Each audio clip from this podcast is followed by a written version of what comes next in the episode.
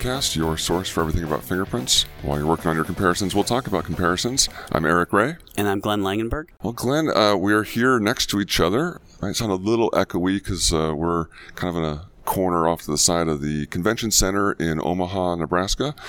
And so far, seen a lot of people I haven't seen for you know a year or two, uh, so that's that's definitely a good thing. and people are walking by as we speak right now. hello, hello, hello. So anyway, good to see you here in person, Glenn. Yeah, same here, Eric. Uh, always a pleasure here to be at the IAI annual educational conference and another end of a year for the Double Loop. How many years now is that? Nine years Nine we've years. had this. It's crazy. It is crazy. So we're going to get to an interview that we recorded a couple month or two or more ago, but we didn't uh, record the intro for it uh, when we did the interview. So that's why we're doing this here now while we're uh, with each other at the conference. Uh, it's a peek behind the curtain to see how the sausage is exactly. Made. So before we get into that, we've got a little business to take care of. First off, the dad joke. So uh, Glenn, um, uh, do you ever wonder why Yoda agreed to train Luke Skywalker? No, I didn't. It, it, it made the Dagobah faster. All right, I like that one. That's, that's that's pretty good. So I don't have a dad joke for you. I've got two like silly fortune cookie type oh, stuff. Okay. Right, a little, little fortune cookie wisdom.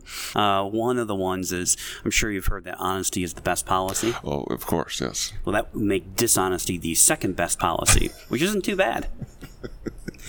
and the other one is uh, technically we're all half centaurs. Uh, oh yeah, the top half, right? If yeah. you think about it, yeah, we're yeah. we're all all half centaur. Well, also here before we get jump into the interview, big thanks to some of our recent uh, patrons that have joined us on patreon.com slash double loop podcast. Those include uh, Brianna, Danielle, Joshua, Jen, and Lily. Thank you guys for uh, your contribution. And it's you know, between the equipment that we're recording on here, hosting the site, uh, hosting all the recordings, it, it helps out a lot. We really appreciate you guys. Yeah, and uh, listeners probably would not know this, but one of the wonderful things is we had a little bit of surplus left over from equipment that we bought. We wanted to do something and kind of give it back to the IAI and the membership, so we ended up getting a booth this year at the IAI yeah. conference, which is really cool. And uh, superfan Becca Coutant is uh, here uh, running the booth for us, and she's going to be doing man on the street stuff, getting interviews and clips, and talking to people and selling double loop swag, and just kind of representing the Double Loop podcast here at the IAI. And so we're really excited about that opportunity, which we could only have done thanks to the listeners. Absolutely. So if you're, for the people here, they'll see a bunch of this merchandise at, at the booth here this week. Uh, but if you're not able to make it to the IAI, uh, or for some reason you just didn't find our booth in the hall this week, go to our website, doubleloop.podcast.com. We've got some new t-shirt designs that are uh, really exciting and really funny, and uh, got a lot of good feedback on those new designs. So there might be something there that you guys uh, will like and want to order yourself. Yeah, great. And again, thanks to the listeners and the, the, patrons over the years who have been sponsoring us. We really do appreciate it, and it's what keeps the uh, the ship afloat here. Absolutely. So that, I guess it's time to go over to our interview with uh, Henry Swofford. Yes. All right. Well, we're very excited today to have a, guest on the show. This is a, a returning guest from uh, oh, a couple years ago now. I think was the last time we had uh, Henry on. Uh, Henry Swofford, welcome to welcome back to the Double Loop Podcast. Well, thank you. I'm I'm happy to be here. Well, Henry, I think since the last time we had you on, I can't remember exactly how the timing worked out, but you you you um well you already went through our whole story of how'd you land in fingerprints but uh i think you've you've moved on and have a different position now than you had during our last interview. Can you, uh, you give uh, the audience here an update as to uh, where you currently work and and uh, how you're still in the uh, the forensic latent print field Sure. I believe when we last spoke, it might have been 2018 timeframe. Um, but I had, in late 2018, I transitioned from my role as the chief of the latent print branch at the U.S. Army Criminal Investigation Laboratory and took on a new challenge that was uh, presented to me up in Washington, D.C. So I, I now work as a um, supervisory program manager, overseeing a team of program managers that work on managing technology development programs in support of uh, challenging problems faced by the intelligence community. So, In-Q-Tel is a nonprofit, non government entity that was started in 1999, um, essentially as a spinout from the CIA at the time. Uh, we work very closely with CIA, but over the years we broadened our scope and support all of the major federal agencies within the uh, U.S. intelligence agency. And essentially, we work closely with these agencies, understanding what are their challenging problems. We then break those problems down into they're often described to us in, in uh, lacking or uh, capabilities. We then take that capability, break it down into a technology architecture, understanding what are the individual component technologies that we believe, when integrated together, would yield such a capability. We then, with that context in mind, work closely with the um, uh, startup uh, technology ecosystem, looking at what are some companies developing or intend to develop um, technologies for whatever the commercial vertical might be, but that we believe could have some applicability to solving some of the challenging problems within the intelligence agency. So that might be a direct a use case that the, that the company intends to use commercially, or might be some adaptations that we would work with the company to apply. And then all we're doing essentially is helping accelerate the development and commercialization of that technology so it's commercially available for both the government to, to leverage as well as the broader commercial industry as well. I've been there since September 2018 and continue to be there today, working on a number of different challenging uh, issues. But in the outside of that context, when I did transition from my role, of course, my my heart is in forensic science and the criminal justice system, and I still stay very much involved in a private capacity through HGS Consulting. So I'll support prosecutors, defense attorneys on helping understand fingerprint cases when they're faced with them. That's also the the entity that I use when I'm doing anything related to fingerprints, um, whether that's uh, engaging in consulting cases or uh, in my capacity as still as a chair of the OSAC Friction Ridge Subcommittee and so forth. So, if I understand your position correctly at In-Q-Tel, you're basically Q from James Bond, right? That that's your whole unit is developing Q technology, right? I believe the history of the name was inserted in there as a fun little Hollywood joke. Correct. In-Q-Tel. Okay, I got you. Fantastic. Well, I am looking for your motorized car that can shoot bullets and go underwater and, and and obviously you're working with Aston Martin. I mean, there's no doubt. That, I mean, they're, they're one of your big sponsors, right? There are a number of very cool uh, Hollywood-like technologies, but there is also a whole lot of uh, more boring ones that are also very critical for the for the government. sure. And and um, you're a, also a student at the University of Lausanne right now, right? Too. In, indeed, that was another thing. When I transitioned from my role in 2018 at the Army Crime Lab, I was able to go much more aggressively in pursuit of my doctoral dissertation. And so I'm pleased to say I have completed the thesis, submitted that thesis, and am now anxiously awaiting the feedback of the committee. Oh, that's fantastic! I that, that I, I didn't know that. Uh, that's great news, Henry. Congratulations! Yeah. It's a huge milestone. Thank you. Absolutely. Uh, when when you got the thesis back, I assume that uh, Christoph went through it. Were you dismayed that there was basically writing on every page and realized that you had maybe a thousand comments to address? I was not dismayed about that, and that is, is indeed the, the case that I had. But I'm uh, very thankful to Christoph that he did his writing in electronic form using track changes as opposed to pen and ink. Oh, I will say. Mine was pen and ink. and, and I will tell you that every comment that was made by either Christoph or Pierre was, was was correct. I mean, every one that they said, I went, this is right. This will make it better. This makes it yep. better. This makes it yep. better. Yeah. It's a it's a tough process, but congratulations. I appreciate it. Oh, that's that's great news. And and lastly, you're not even in the United States right now, are you? No, I'm actually I'm, I'm in Stockholm. So I came out here yesterday, and I'm here for the European Academy of Forensic Sciences meeting. So I'm very very honored to have been invited to give a um, uh, one of several keynotes within the tracks of the impression and pattern evidence uh, domain. So I'm looking forward to, uh, within a 30 minute time frame, giving a highlight of a 400 page thesis. So we'll see how effective that is. cool. All right. Well, uh, we won't uh, take up too much of your time today, but we want to talk about a paper that you recently published with Christophe Champod. Was published in Forensic Science International Synergy. It was published in 2022 and uh, readers we can make a link available and, and, make it available to you guys if you don't uh, have it or have access to it. Uh, but the title of the paper is probabilistic reporting and algorithms in forensic science stakeholder perspectives within the american criminal justice system by henry swofford and christophe champod. And just a quick synopsis of the paper Uh, you guys interviewed a number of stakeholders in the criminal justice system uh, three lab managers, three prosecutors, three defense attorneys, three judges, and basically three academic slash scholars. And asked them a series of questions on different topics related to probabilities, models, algorithms, etc. And the, the five categories were generally what do you think about computational algorithms and their use in the criminal justice system?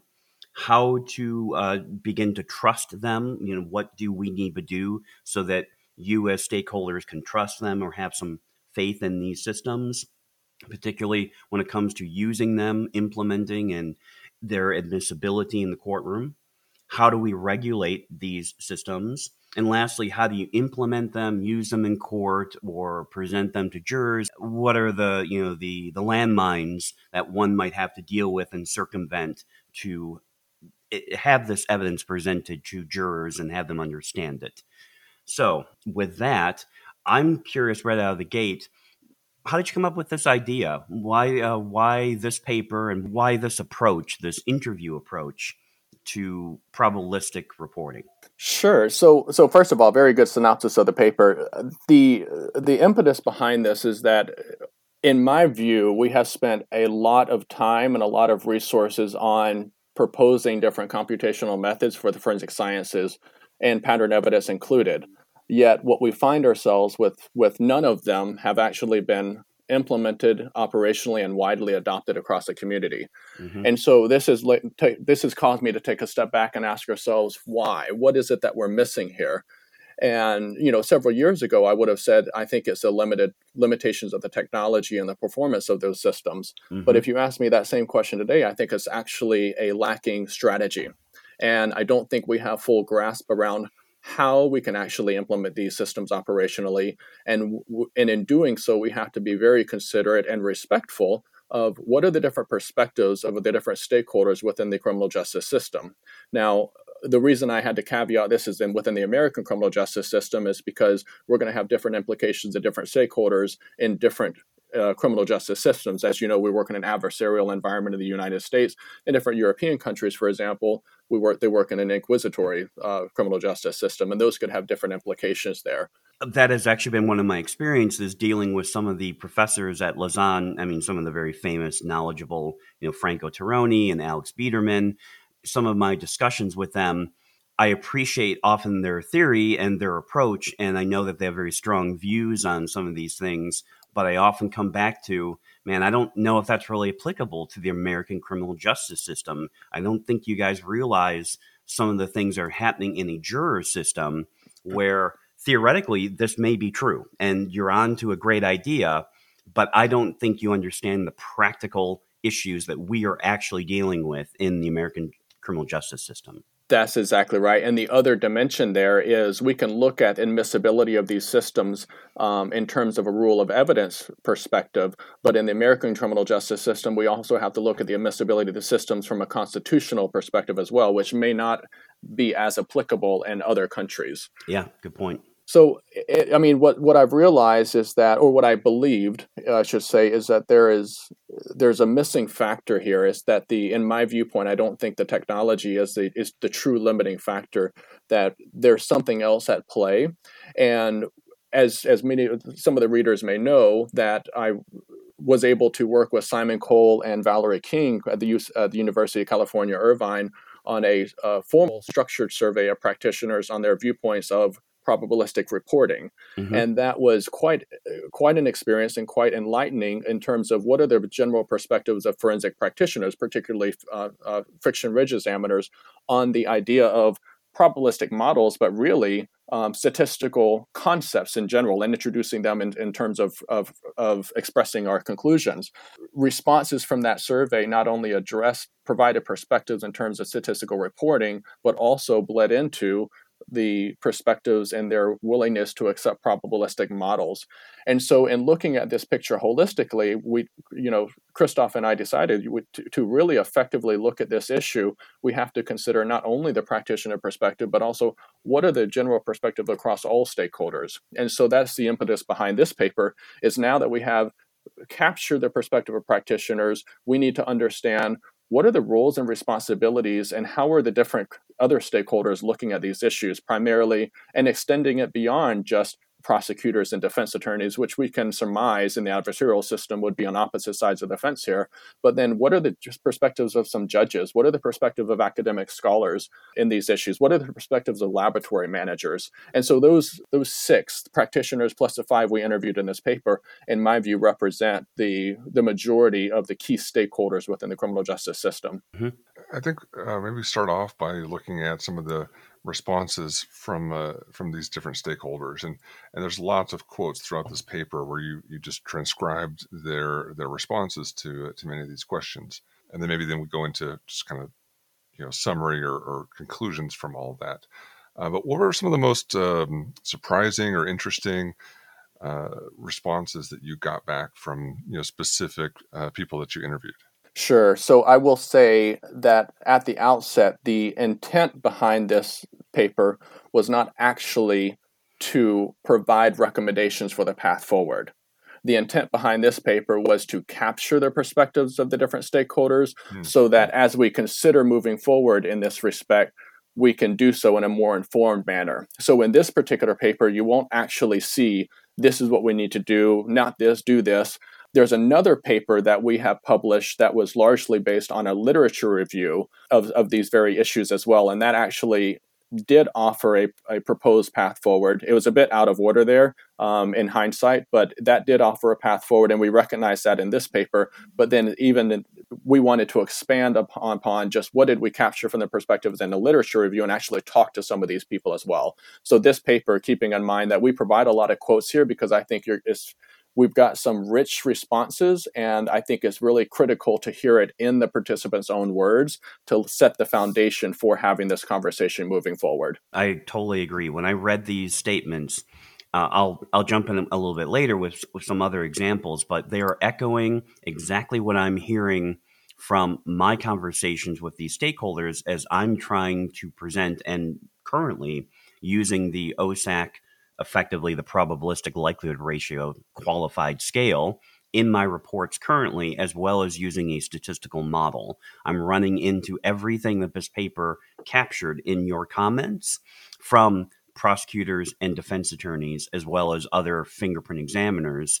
But I, it, it was very resonating to me when I read those comments. Very good, and that's kind of that's that's a hope with presenting this that one doesn't have to undergo a five or ten year direct experience before they can form their own. That this paper will serve as a foundation for us to continue this conversation for folks that might not have had that direct experience. But going back to your question, Eric, you know, what are some of the most surprising responses? I will say that at the end of the day, this paper is very long. It's very long because of the quotes, and uh, and even in the the length of this paper that was in published form, there's still a number of um, more elaborate quotes that we thought was important to to make it publicly available that we published as a supplemental materials to this paper that can be found online and fortunately with forensic science international synergy being an open access that all of that is is available without any need to purchase the article and so forth ultimately i think what was most surprising to me is that i went into this study believing that uh, respondents were going to claim that probabilistic reporting was the only path forward and mm-hmm. instead what i received was that probabilistic reporting is with with the exception of prosecutors, probabilistic reporting is a possible path forward, but there are several concerns around it. And in terms of how will it be interpreted, how will it will be how how will it will be conveyed by practitioners, how it will be interpreted by fact finders, and instead what was most surprising is that I thought defense attorneys were going to be the, the biggest champions for probabilistic reporting, and indeed they were not necessarily. Right. The defense attorneys were most concerned about ensuring that, however we express our conclusions, uh, us being practitioners, just being very clear and forthright and upfront about what are the limitations to how those conclusions can be interpreted and they're very big on on black box error rate testing and so forth. I think that was my biggest my biggest kind of surprise. The other thing that was intriguing to me, I would I'm not sure I would call it surprising or whatnot, but more intriguing to me is when talking with the with the judges, they were actually quite elaborate on and on openly criticizing other decisions made by other judges. And one of the biggest pieces that caused me to take a step back and and, and with interest was when one judge participant elaborated on from the perspective of a judge that judges are actually under a lot of pressures, including political pressures and so forth, that might creep into some of their ruling. And this this judge participant pointed to the Llera Plaza case with Judge Pollak as an example where he, where this participant believed there were some some external pressures that went into the second Llera Plaza ruling. Uh, and that was quite interesting to hear that from this judge's perspective, who's who's been been on the bench as a federal judge for for more than two decades and, and experienced it firsthand. I think he even further described how you know Daubert challenges on the civil side succeed frequently, and but Daubert challenges on the criminal side succeed almost never. Exactly. Uh, you know, and and then what type of uh, you know political pressure uh, leads to to that disparity.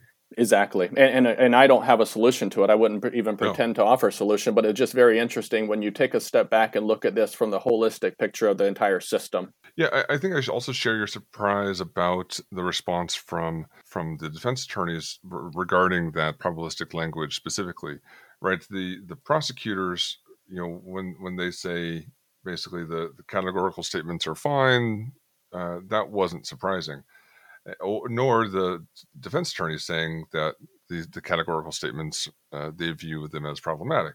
You know, then when asked about you know, probabilistic language for uh, for conclusions, having you know a whole lot of caveats. Well, we, maybe we can do it if this and if this or if this, or just you know calling raising the potential that that they be really problematic. Exactly. And the other interesting thing I would say is that from the US, for me individually, from the US perspective, looking at ENFSI and the European approach, it seems, as an outsider, it seems that the Europeans generally are supportive of probabilistic reporting, specifically in the framework of, framework of a likelihood ratio, and are more willing to, to express numerical quantities based on personal judgment. Whereas from the American stakeholders, the responses seem to be universally against that on the American side. That if you have a numerical quantity, they expect that there's some sort of validated empirical foundation to that, that is coming from some sort of validated probabilistic model and not based only on human judgment.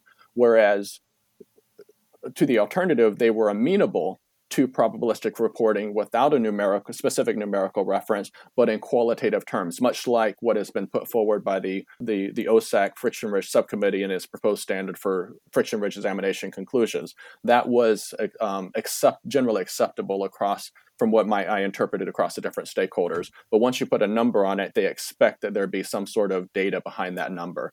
Hey, Henry, did you ask them any questions about like a hybrid model, which is effectively, you know, what I'm doing now, where I run something through a model, I get a number, but I, I then take that number as part of my decision making process and then decide which category of the OSAC scale to report.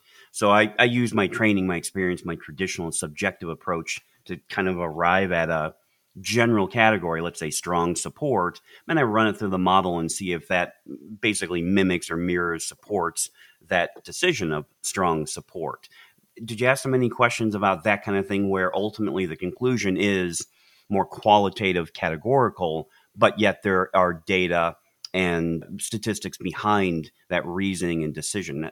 How did they feel about something like that so we did not ask a specific question at the outset across all stakeholders like that. However, based on the, some of the response, the nature of the semi-structured interview methodology for this research allowed us to kind of ask some ad hoc questions, even though we had a set of questions from the from the outset.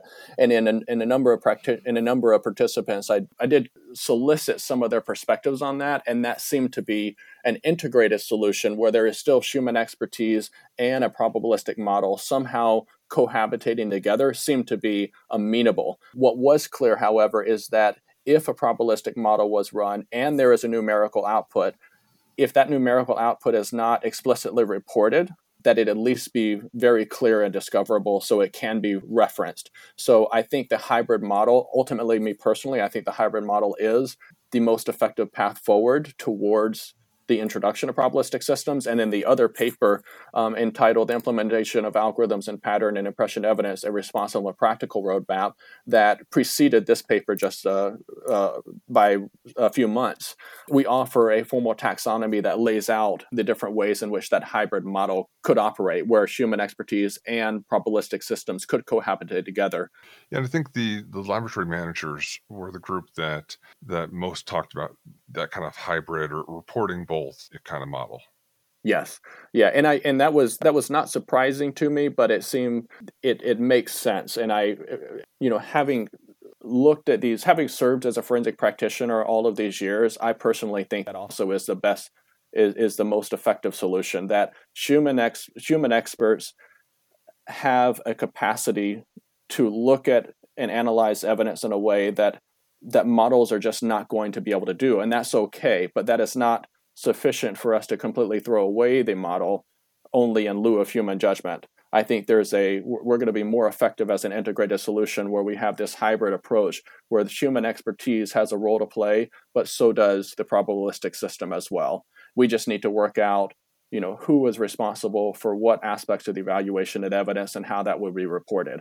And those details are subtle but very important in in the in moving forward in this conversation one of the things that resonated with me uh, on the defense side of it having worked with defense attorneys on on these issues was the comment how everyone else is basically going to struggle with this their their view seemed to be if i'm summarizing it their view seemed to be they don't know how jurors are going to handle this. Likely jurors will not be able to properly evaluate something if it is more probabilistic or more of a qualified conclusion, something like moderate support or strong support for the same source.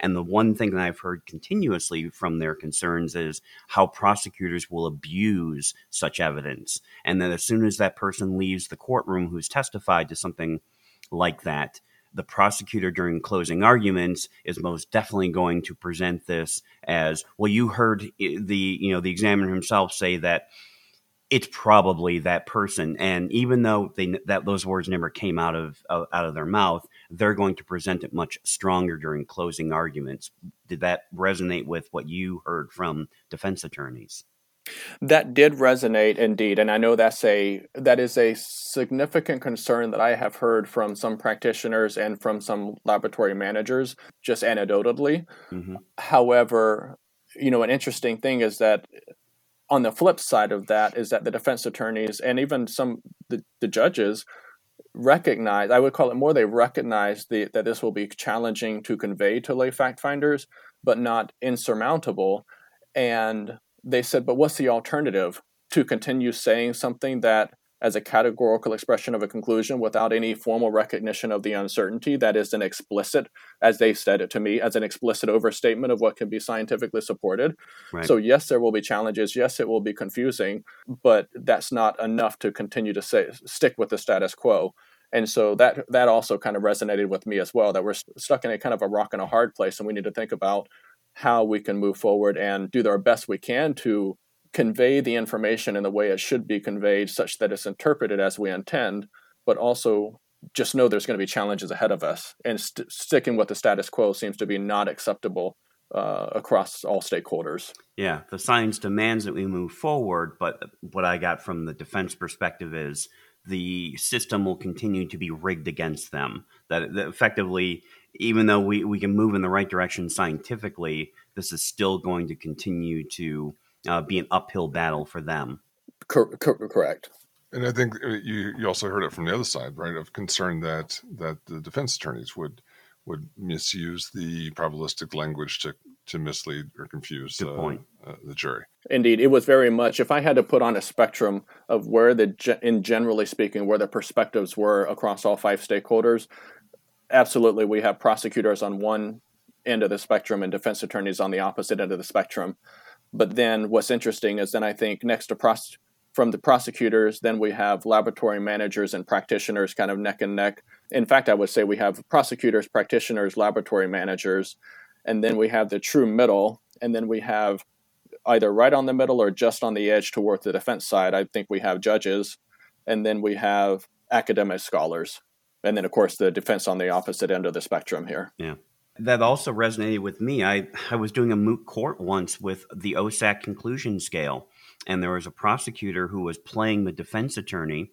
And at some point, he asked me the question, and remember, he's a prosecutor. He asked me to, but was pretending to be a defense attorney, so he was cross examining me on the OSAC scale. At some point, he asked me, Well, Dr. Langenburg, it sounds like uh, by saying strong support, you're introducing reasonable doubt into your conclusion. And as soon as I read your paper and I saw that reasonable doubt coming up from prosecutors, I was like, oh, this is great because that was exactly his concern. And, you know, my response was, well, sir, reasonable doubt is a legal term that you guys use. I think what you're referring to is that there is some uncertainty if this person is the source of the impression. And he broke character, you know, during the moot court. He's like, well, yeah, that's exactly what I'm talking about. It, it sounds like you're uncertain. I said, no, there is some uncertainty around this there is a chance, there's a reasonable chance that someone else out there could share these characteristics. And he just he broke character completely. And he's like, Glenn, I would never use this evidence if I was a prosecutor because it's just reasonable doubt. And I said, I don't care if you use the evidence or not. In fact, that's fewer subpoenas for me. And I don't have to go and testify, but I will still write the report and you decide if you want to use this evidence. And then I, I asked him, do you not present DNA evidence then? Do you not present, you know, mixture evidence? And He's like, no, no, of course I present DNA evidence. And I said, why isn't any different then? He said, well, it's different because it's DNA and they have numbers. And I went, okay, well, there we go. Now, now I completely understand this idea that you're not comfortable presenting something less than certain unless it has the patina of DNA and the mystique of DNA with a quantitative statistic. But otherwise, everything else is just reasonable doubt to you. When I read your paper, Henry, that's exactly what I read in those prosecution statements. That yes, that's very much. They were very comfortable with probabilistic reporting and in the context of DNA because they have the numbers there. But they just, I think the issue that the prosecutors had is they didn't know how to envision a world and from what they're so used to in the pattern impression evidence disciplines yep. is how what would it look like and i think that's the challenge that they were facing which was causing them to be very much more reserved on it to be fair i think you know in, in some of them you know although one of the one prosecutor participant, for example, said what is the strength of categorical reporting as the certainty it conveys, which was an interesting kind of response there. But I, I, I, understand it from their perspective. They need certainty. If they intend to try a case, they personally believe and they are personally certain that the person is guilty. And their job at that point is to convince 12 jurors of that of that perspective. You know, another thing on the on the topic of reasonable doubt that that made me take a step back and chuckle a little bit is because one of the questions was generated from the structured survey we did of forensic practitioners. And one of the questions from that structured survey that I did with Simon and, and Simon Cole and Valerie King is whether look just soliciting what are the major barriers and concerns that that fingerprint practitioners had on probabilistic reporting in general. And we asked a number of questions and asked the participants on a Likert scale to rate, you know, how, how much they agreed or disagreed with this, you know, these different statements. And one of the statements was that there is a fear, I'm paraphrasing here, that there is a fear that defense attorneys will use the probabilistic reporting to introduce reasonable doubt. And in that survey, we had approximately 80% of, pra- of the fingerprint practitioners respond that that is indeed a concern that they had, mm. um, which was interesting to me for a number of different reasons. But what we did in this s- semi structured interview, this paper, is we presented that, that data to all of the different stakeholders and asked their opinion. And where the reason I chuckled is because one participant said, actually more than one participant, one judge and one academic scholar said, I don't like that question because you're telling me it's a fear that it's going to introduce reasonable doubt. Well, heck, if there is a reason to doubt, don't you think we need to know about it in the criminal justice system? And I chuckled and I said, You are absolutely right. That is a terribly worded question because if it is reason to doubt, we should doubt it. Yeah. That, that, that's great. I, I, what this all sums up to me is that we have always had. I mean, it, it goes all the way back to our training of zero error rate and other stuff related to that. We've always had a very bad relationship with how to express uncertainty and that we have been trained not to have uncertainty and that's what we're struggling with now is a way to express uncertainty and these mm-hmm. prosecutors who are basically are unfamiliar with that in the pattern evidence field are suddenly now struggling with how do I present less than certain fingerprint evidence? I've never had to deal with that before. It's just our yeah. we're struggling with this relationship with expressing uncertainty. You're right. Well, I think it's it's a um, it's this misunderstanding that that all uncertainty is the same, right? That, right. That any level of uncertainty equals reasonable doubt, exactly. and that that shouldn't be the case. That's not what reasonable doubt means. Uncertainty is a is a spectrum, and you can there can be disagreements on where reasonable doubt you know falls on that spectrum, uh, but it, it shouldn't be at the you know the ultimate Six Sigma kind of end of of uh, uh, of uncertainty. Yeah, and, it, and it's one piece of evidence in the, in the totality. Even if there's a lot of uncertainty on one piece of evidence, that doesn't mean that it introduces reasonable doubt into the entire case. You can still Correct. you can still have one piece that maybe doesn't fit in the puzzle. Correct. And another perspective that was offered, and and I, you know, in over the last several years, as I've been, in, you know subjecting myself to this this broader conversation and this broader issue, I've come to form this same opinion. But one thing that was presented to me by one of the academic scholars is that presenting uncertainty strengthens your case because now you have for, formally characterized the limits of what you can say and what you cannot necessarily say.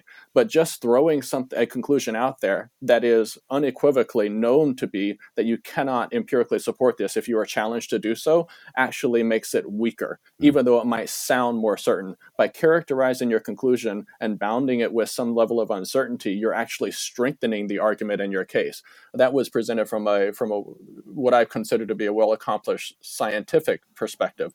Now, keeping in mind, of course, the scientific stakeholders in this, I, I should call them the academic stakeholders in this paper, um, have not necessarily had direct experience as a practitioner in the legal system. So it was interesting to hear that perspective, but we have to look at it, the issue, of course, by balancing all the perspectives from, from all the different stakeholders there. But that was interesting to hear it from that side of the equation. Uh, if you make your conclusion rigid, it's uh, it's easier to shatter it. Yeah, exactly. Great analogy.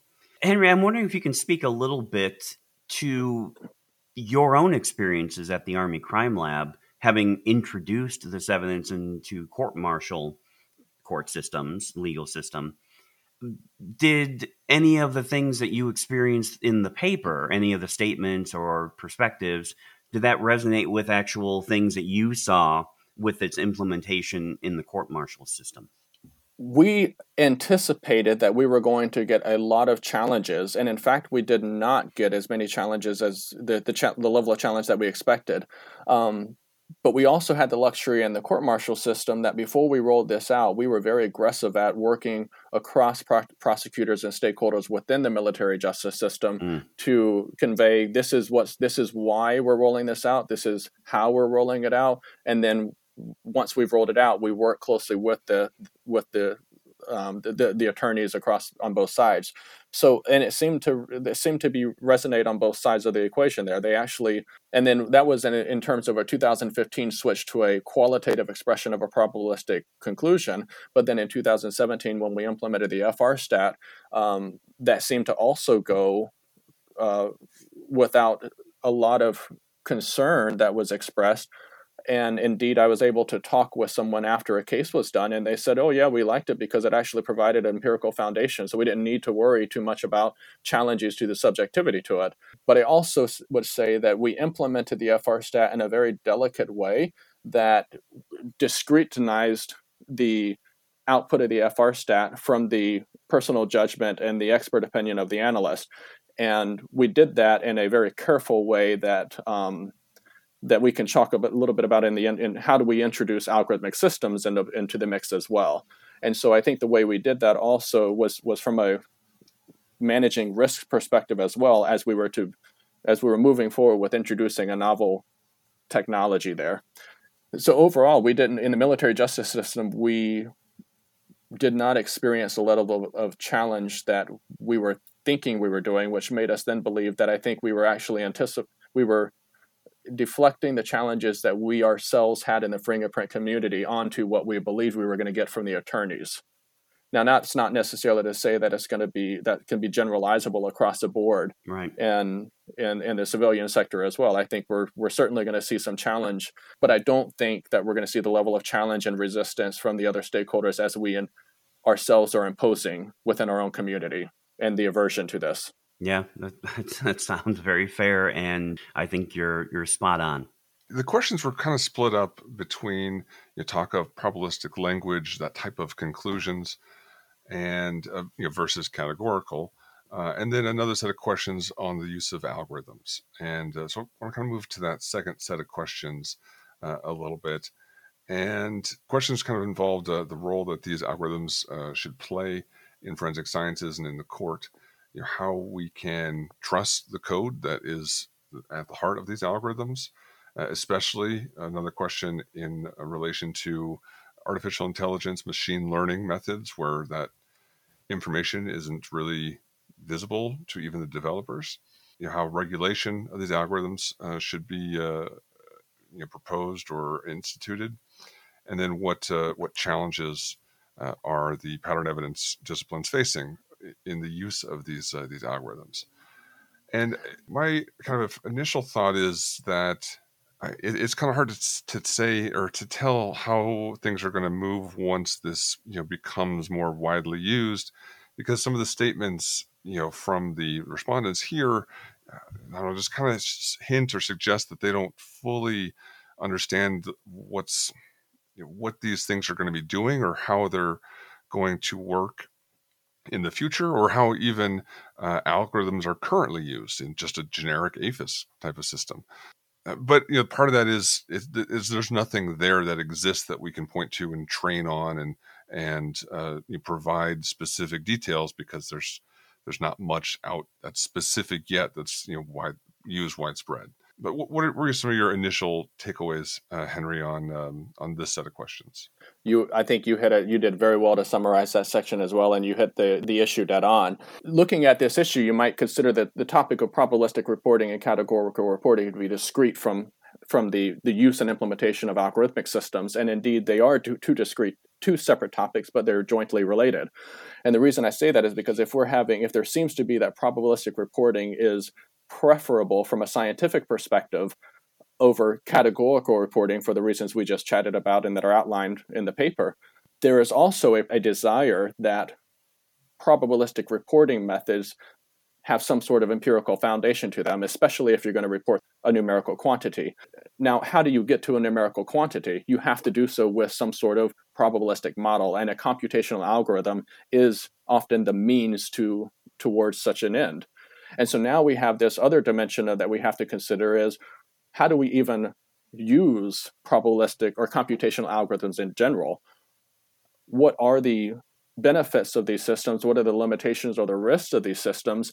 And how can they cohabitate with human experts? But more importantly, what is the legal system from the perspective of a prosecutor, from the perspective of a defense attorney, and the perspective of a judge, how are they going to look at some of these systems? And what was most interesting here, and this is something that in our other paper that I referenced, entitled The Implementation of Algorithms in Pattern and Impression Evidence Domains, what we realized is that there is actually some real issues in terms of the admissibility of these systems, both in terms of rule of evidence, but more importantly, on a, on, from a constitutional dimension. So, for example, and this is why the question about machine learning and artificial intelligence was so relevant here, because that, as a scientist, people always say, well, look, we have so much technological capacity and pointing to machine learning capabilities and artificial intelligence basis. And from a scientific perspective, all we tend to care about is what gives us what solution gives us better performance. And indeed we will often see better performance from an aiml approach artificial intelligence slash machine learning. But the problem is is now is it legally admissible?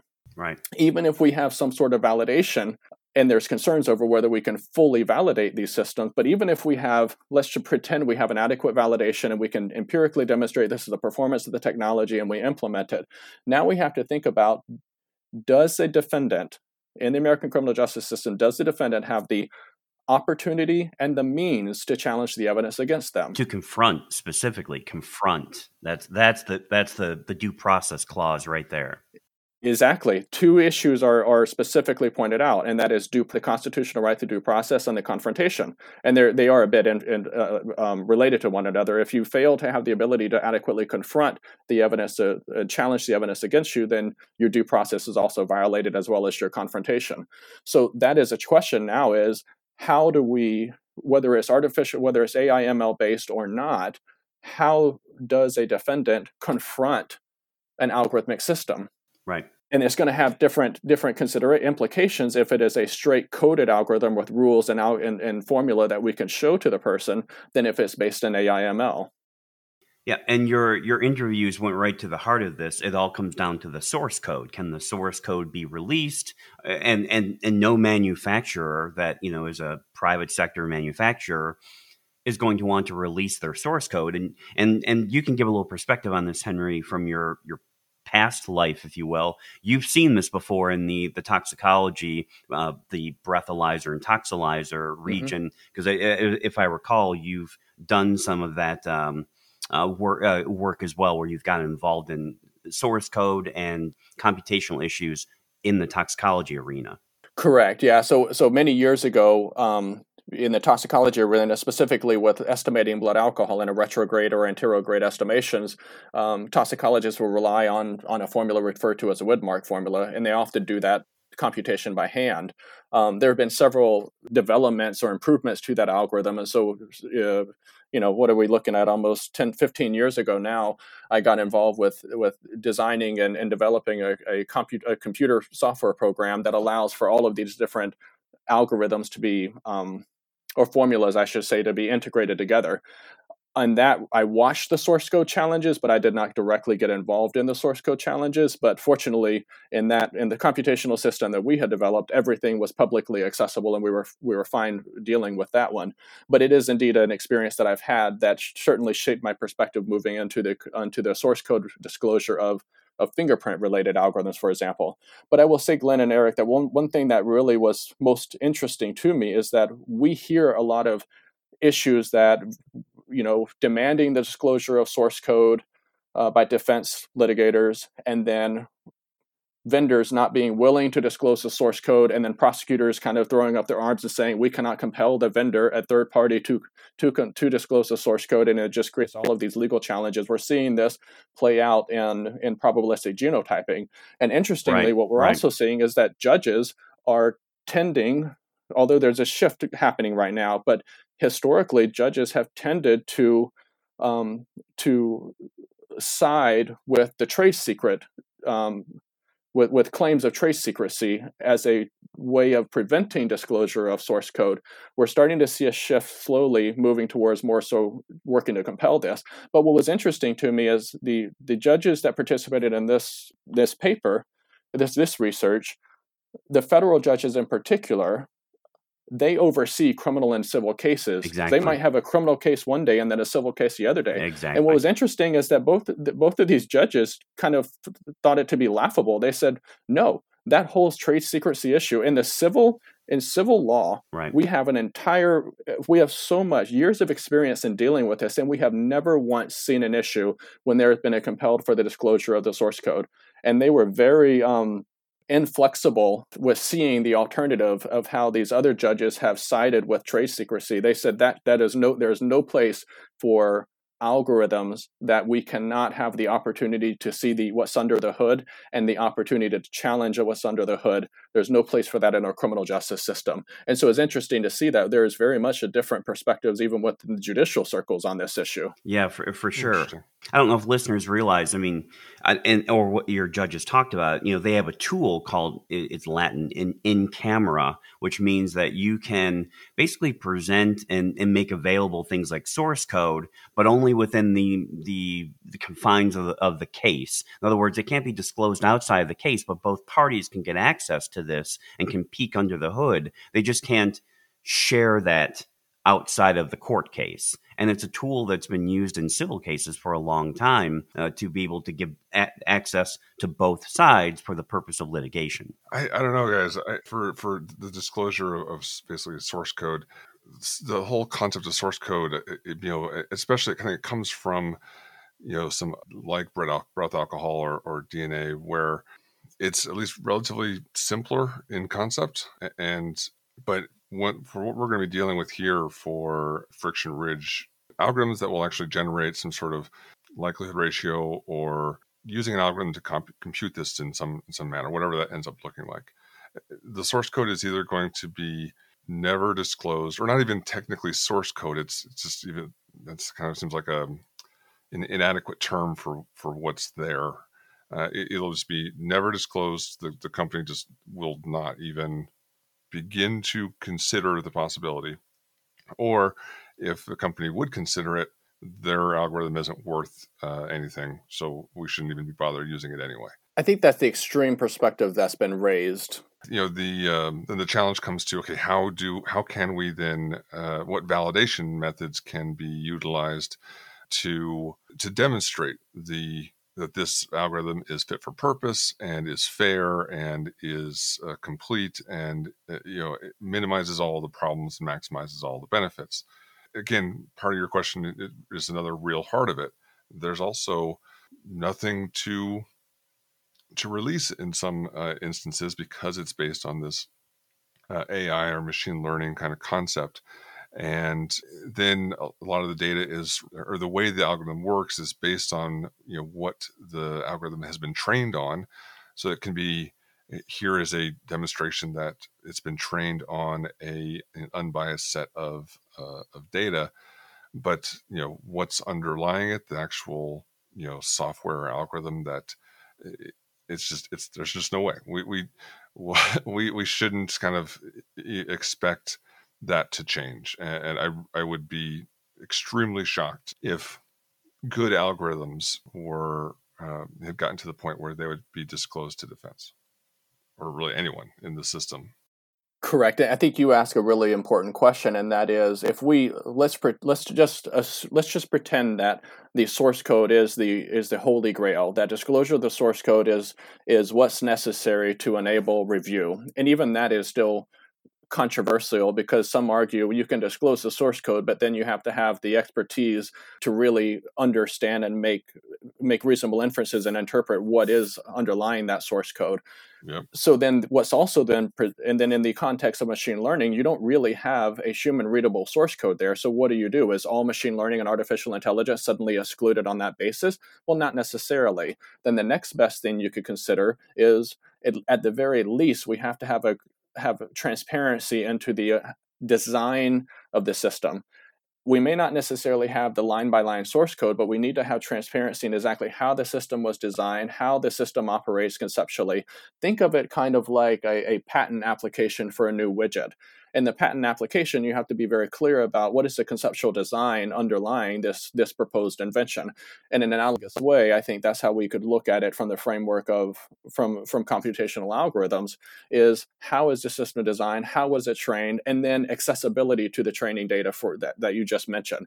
Knowing how machine learning algorithms generally work then you could have some sort of description underlying how the machine learning algorithm was trained and the data used to train it and then we can consider the robustness of the training data set and the and the methods used to training the algorithm and so forth like that. And then you'll also be able to compare what does the test data set look like and and then consider to what extent is the circumstances in the present case represented by that validation data. The challenge with validation and i'm using air quotes here that you can't see is that that's actually seemingly a simple concept is it valid or not but it's actually a more complicated question because we have to consider what are the circumstances for which the system will perform as expected. And for something to be valid we have to be very clear about what are the expected what are the what is the criteria for what we would consider to be acceptable performance and also have very clear understanding of what are the boundaries upon which acceptable performance can be achieved. If you have a black box system or or a, or a computational algorithm that you don't understand exactly what's going on under the hood there is a concern that can you actually fully validate that system? Meaning, can you actually characterize all of the boundary conditions for which we know we're going to get an acceptable result or not? So, even that concept of validation in these issues becomes complicated.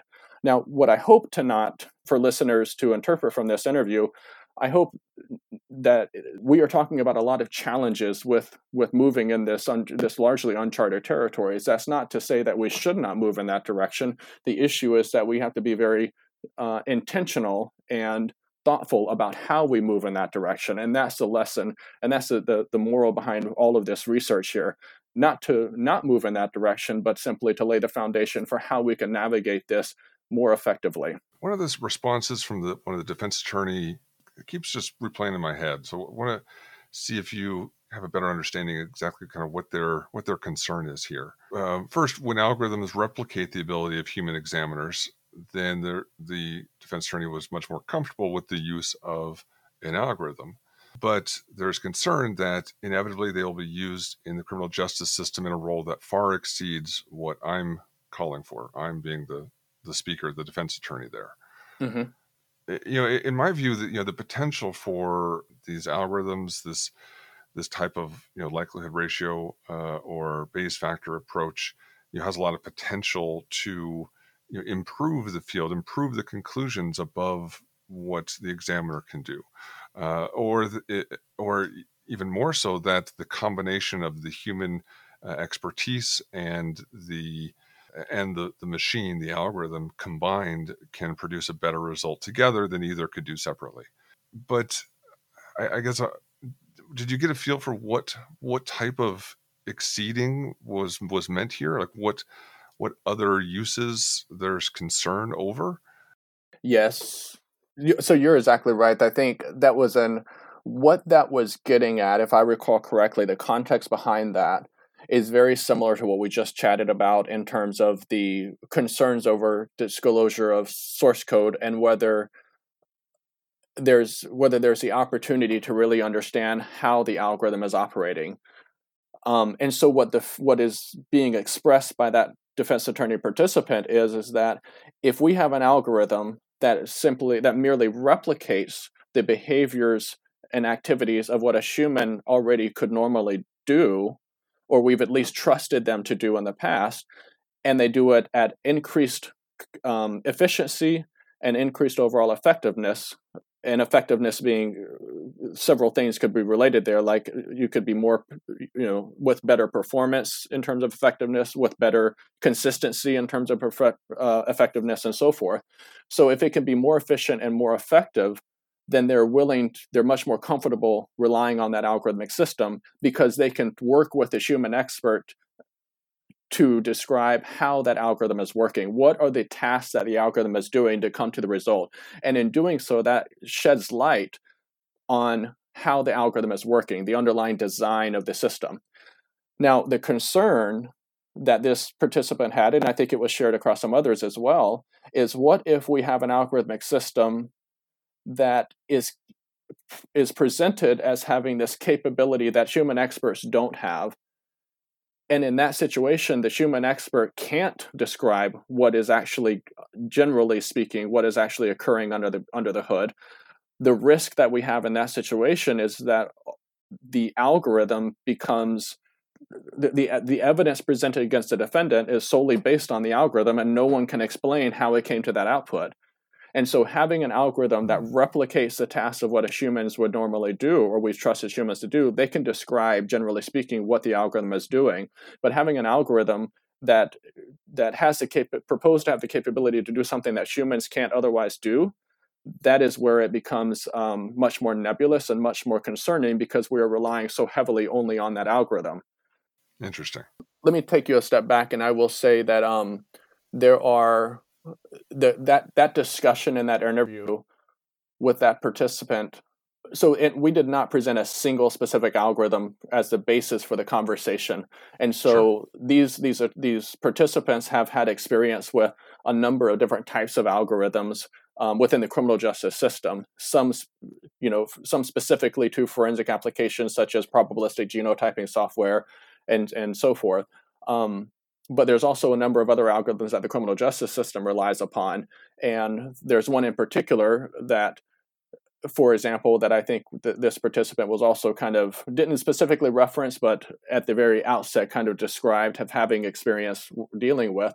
And that is a an algorithm that can be installed within a city, and the algorithm can detect um, acoustics and I- identify that acoustic as a gunshot and then geolocate where in the city that gunshot is coming from and then right. automatically prompt police to go there for predictive policing. And so you saw some concern about, we didn't talk about it a lot in this article because it was um, we wanted to keep the scope specific to algorithms for forensic science for criminal justice for court purposes i should say um, but we also can't discount the fact that many of the participants have experience with algorithms in forensic science and outside of forensic science as well. And so I think that was a loose reference also of, of concern over algorithms in general, because we can't necessarily take a Schumann and that Schumann have very good effective performance at listening to acoustics and then uh, and then single-handedly identifying and geolocating where um, a gunshot specifically came from, as opposed to a vehicle backfire or construction equipment and so or firecrackers or so forth like that. So I think, although it not explicitly stated, this participant, I think in the back of that participant's mind, some of that was went into play when the participant said, "I'm concerned about reliance on algorithms where we don't." Which exceeds our capability in general and it and it's basically we just push a button and we get a magic result and we become overly reliant on that result without truly understanding how that system operates. I, I can understand some of those concerns but there also seems to be implicit in there a a, a really a, a hard limit on you know we, we want to to draw the line and never let the technology get better than than the human examiner operating alone. And that's I mean, I'm not sure if that's exactly what you know the opinion that someone has, but you know, it sounds like that's uh, you know that's that's potentially you know a limit that wants to be that someone wants to impose, and and that's that sounds concerning too. I think the I think there I think all stakeholders wanted a, a better and more effective criminal justice system and more effective and, and higher performance overall. I think they're just looking at it from a legal perspective of I we need to have to, to, be able to trust the system and trust ex, trusting these systems extends beyond simply looking at a sheet of paper and looking at the per, output performance of the system. Sure. We need to have some understanding of what's going on in between that. And and if we don't have that understanding, if it's if the system is able to do something that I, I, think that's that's part of the issue, which is what we chatted a little bit about the disclosure of source code and the fun, fundamental design of the system. The other concern that's related to this is will practitioners potentially use the system operationally and push the limits of the system beyond what has been established in the validation and so I'm going to make up a simplistic example. And this is not to suggest that it's actually happening, but let's let's it's just an easy example that we can all relate to. Let's say we have a probabilistic genotyping software that's able to distinguish, you know, two three person mixtures, and and although it might take a long time, a human can also do that computation. It just is you know prone to potential error in the computation or may take a long time to do so.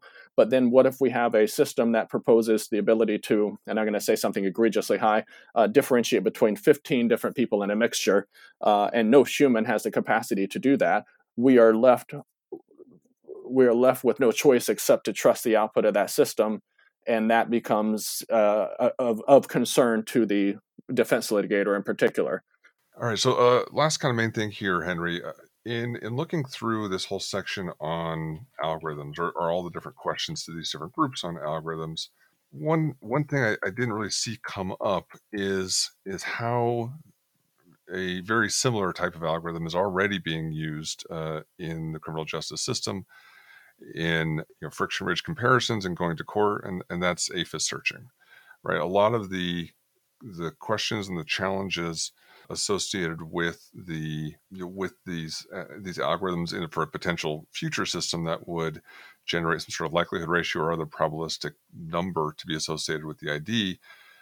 You could be argued that the same questions or challenges could be raised for an AFIS system, right? Uh, everything from the quote unquote source code to the AI uh, machine learning uh, question, uh, really on down the line.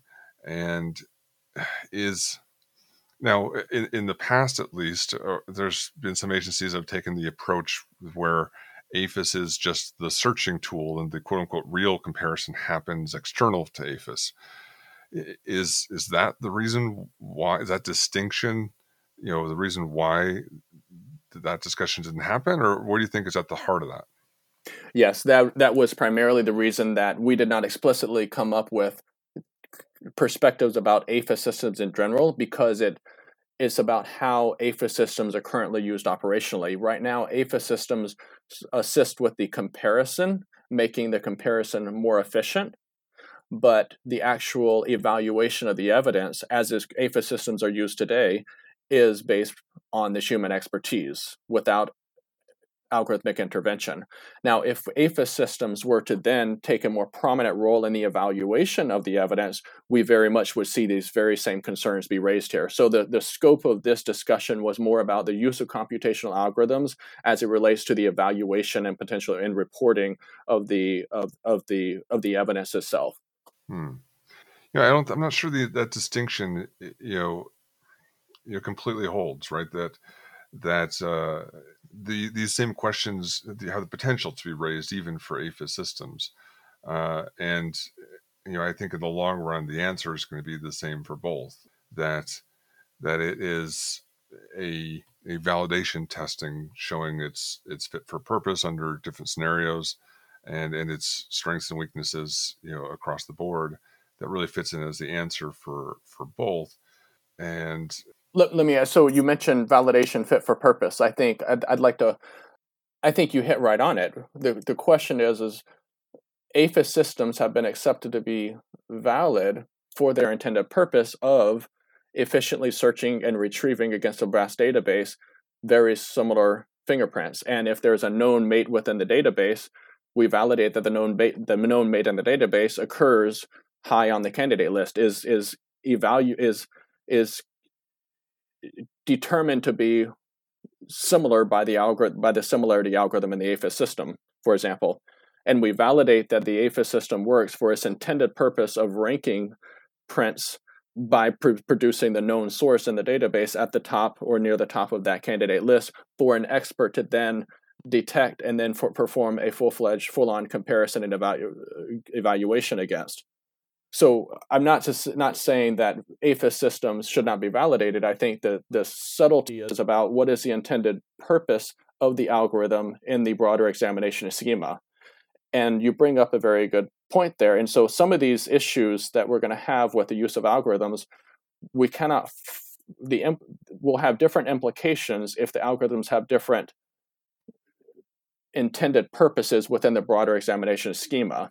And this is where, if we shift back over to the other paper that I mentioned that I know we didn't discuss here, but the entitled The Implementation of Algorithms in Pattern Impression Evidence, a responsible and practical roadmap, also published in Forensic Science International Synergy.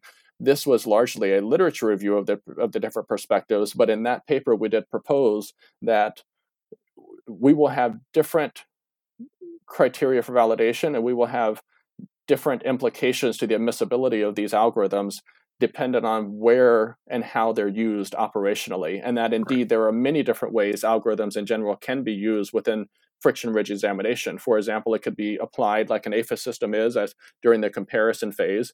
It can be applied as a uh, during the analysis phase for auto detection of features. It can be applied in the analysis phase for automatic quality mapping. We can have an AFIS algorithm, which f- typically falls in the comparison phase, and then we can have some sort of probabilistic model that will um, s- support the evaluation of the evidence in the evaluation phase of the of the examination methodology and there's going to be different implications in terms of the validation and in terms of the potential admissibility issues based on the purpose for which those algorithms play within that broader schema. No, good point. That that, and I, I think overall, what I've seen is uh, is agent law enforcement agencies or, or government agencies that uh, run and operate an AFIS system becoming more interested in that validation step uh, of, of, ensuring that for the exact purpose that the the AFIS system is being used, that it is uh, it works correctly and and uh, understanding the limits of, of how far that that can go because it's i mean it, that that technology is pushing forward and expanding the use of the tool. It's no longer simply just a here's a list of, of a ranked list of candidates. Absolutely. I, AFIS algorithms have incredible capacity and i have my utmost confidence that they could serve as a as a viable foundation for an other a, a completely new set of of algorithms for different purposes within the friction ridge examination schema. So AFIS systems have incredible capacity for for searching and com- automatically comparing against large candidates. Now, an algorithm that has been validated for that purpose, as an AFIS system currently plays, does not necessarily mean that it's also valid validated for uh, assessing the numerical weight of evidence, for example, right. as a probabilistic model applied for in the evaluation phase of the schema. Now, can we take an AFIS algorithm and per- perhaps adapt it for such purpose? I strongly believe so, but we'd have to actually see it done and then and then assess the performance of the system. But in doing so, we also have to have a, a conversation within our community about what is the acceptable criteria for a for an algorithm to be considered quote valid for such purpose. And we have to also be willing to accept some sort of risk of error there because no algorithm is going to be imperfect. Whereas, and that risk is what's also key here is because we are willing to accept more risk for an algorithm applied for for increasing our searching capability uh, in terms of its potential to maybe miss a print in that capacity, because we know the alternative of manually searching against millions of fingerprints is not a practical solution either. So right. we're it increases our capacity, but still has some risks there. But if we then but then we have to so we've accepted that that risk of error in that context. Now we have to have a conversation about are we willing what level of error are we willing to accept when an algorithm is applied for measuring and expressing the, the numerical weight of evidence as an example when an algorithm is applied during the evaluation phase of the examination methodology and forms the basis of the conclusion that's reported. We might have a much lower tolerance for risk in that situation compared to the alternative. And so the intended purpose is a, a, a, general term that we use a lot when we talk about validation of a system, but it's it very much has real implications of of of the acceptable performance, the performance we're willing to accept, and the risk we're willing to accept, based on how that algorithm is being applied operationally and for what purpose. Right. No, absolutely. Yeah, that, that whatever task that is, if it's you know from you know uh, auto encoding, making an automated decision like a reverse a reverse no hit, um, or just presenting the list of candidates back, displaying a, a set of of mated minutia uh, all the way through, you know, basing different conclusions or quality assurance steps on the score, and then you know the kind of the furthest level of actually doing a proper likelihood ratio Bayes factor type of calculation. You know, whatever you know, each step of that for what purpose it's being used for needs to be validated uh, individually for that specific purpose. That that's exactly right. Now I want to elaborate on on one piece of what you just mentioned. We can take an alg- an AFIS algorithm in its current design, and we could probably use the numerical scores from that AFIS and validate that those sco- um, those scores provide some sort of quality assurance. We can use the AFIS algorithm as a quality control once we once we have established that's the intent behind what we want to use it for. So then that same algorithm serves two purposes. One, to uh, enable us to be more efficient with our comparison tasks. And then, secondly, it enables us to apply an algorithm for a quality control and provide a numerical, some sort of numerical and, and, and empirical foundation to augment the subjective conclusion we might draw from the evidence there. Now, I distinct, I say the quality control importantly because that's exactly where we can have one algorithm be applied after the expert forms their opinion, and the purpose it serves as a quality control with some sort of empirical foundation to it or we can have an evidence uh, i'm sorry an algorithm be applied prior to the expert forming their their their conclusion. And that output of that algorithm is one of either the predominant factor or one of many factors that is taken into account by the expert in forming the evaluation of the evidence. And there's going to those are there's going to be very different implications when one is applied after the fact versus be, after the expert forms their opinion versus beforehand and we, and, and it's gonna we could have one algorithm that could be validated for as a quality control, but not necessarily validated as a model that's applied before the expert forms their conclusion. Now I know I'm getting really deep into the details there, but that's why we need to have clarity around what is the intended purpose of the algorithm, and in other words, what is the role and responsibilities of that algorithm compared to this human expert, and when is it applied in the broader examination schema because that will affect what level of performance we're willing we we desire to consider it valid.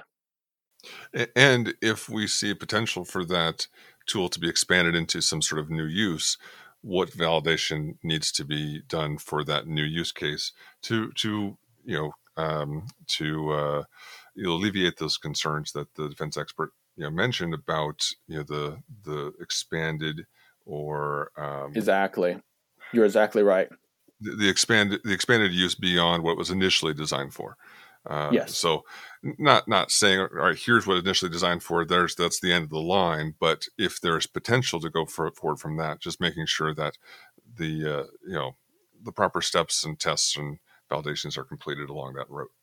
You're right. You're, you're exactly right. Making making sure that we use a system within the bounds of what it has been validated for, and if we intend to uh, have a desire to apply it beyond those bounds, we need to validate it for such scope of purpose for such intended purpose before we actually push it. Validation is not a something that's done once and is never done a, and, and and gets overly generalized for the entire any type of use for the system. Validation is within bounded scope and making and we need to make sure that we don't apply the algorithm or any method for that matter beyond the scope of what has already been validated for. All right. Well, Henry, thank you so much for joining us uh, again uh, to talk about this paper. And you, a couple times you mentioned the other paper that you and Christophe had recently published. So I wanted to make sure to mention that as well. Uh, the full title being Implementation of Algorithms in Pattern and Impression Evidence, a Responsible and Practical Roadmap. Uh, also in Forensic Science International Synergy, uh, but published in 2021. Uh, so both of them are pretty easy to find. We'll try to include links in the the, uh, the episode notes, uh, and both being uh, open source, so you know a lot easier. You don't have to go through the paywall at Elsevier or, or whoever to uh, to get the paper. Indeed. Yeah, thanks, Henry. It was uh, great discussing this paper with you. Thanks for taking time out from your busy schedule in Stockholm. Um, make sure you get some great uh, Swedish food and try the lutefisk when you're there. I sure will. Thanks, thanks so much, Glenn and Eric. It's been a it's been quite a pleasure, and I appreciate the invitation to come on. But uh, yeah, again, thank you so much for joining us, and and you know, very uh, glad to uh, to talk through all this. A lot of really interesting perspectives. It's a it's a longer paper, but there's so many good quotes in here. Uh, definitely encourage everyone listening to get a copy and read through it because uh, it can you know really give that just direct perspective um, of these different stakeholders and uh, i think can overall help us better communicate with the you know kind of the, the relevant stakeholder next to your lab uh, that would probably have a very similar uh, viewpoint that's exactly right. Yeah, thank you very much for the invitation to to come on the podcast. Of course, it's, it's quite honored to to receive the invitation and and um, and I you know ultimately I think that the value of this paper is to, to we have to lay a foundation and make sure that all stakeholder perspectives are, are represented because that's the only way we're going to have an effective um, solution here. And I think we need to be respectful of the different perspectives, even if we personally, in the in the role that we play in the criminal justice system, even if we don't necessarily agree with that perspective, I think we have to take a holistic viewpoint, and and we're going to be more effective in our journey forward towards computational systems and probabilistic models in f- fingerprint examination. But we have to just kind of take a step back first and then look across the board and then think about how can I account for all of these different perspectives, even if they seem to contradict one another. Well, and to recognize, okay, well, if, if that's a concern, even though I, if I don't think it's a, valid concern, I, I, recognize that that is your concern, and now I can do something about it. I can communicate with you about uh, and and provide uh, evidence or support that will you know help lessen that concern or, or put it into the context of what's going on overall or or, or uh, you know address it and however it needs to be addressed. You're exactly right. All right. Well, uh, if you guys have any questions for uh, for me or Glenn, uh, either on this topic or on anything else that we talked about on the show, as always, you can email us Eric at rayforensics.com or Glenn at eliteforensicservices.com. We've got our website up, doubletappodcast.com, with uh, merchandise and links to old episodes uh, and, and a bunch of stuff like that. Uh, by the time this airs, uh, so I also want to mention that our companion video, where Glenn and I walk through the Cowan's comparisons, uh, should be up uh, but that's going to be on Patreon only. So you'll have to uh, log into your Patreon account, uh, go through, find that that that episode, and click on the link to open up the video. The opinions expressed on the show are those of the speaker, not necessarily anyone that they work for. And with that, uh, talk to you guys later and have a good week. Bye. Thank you.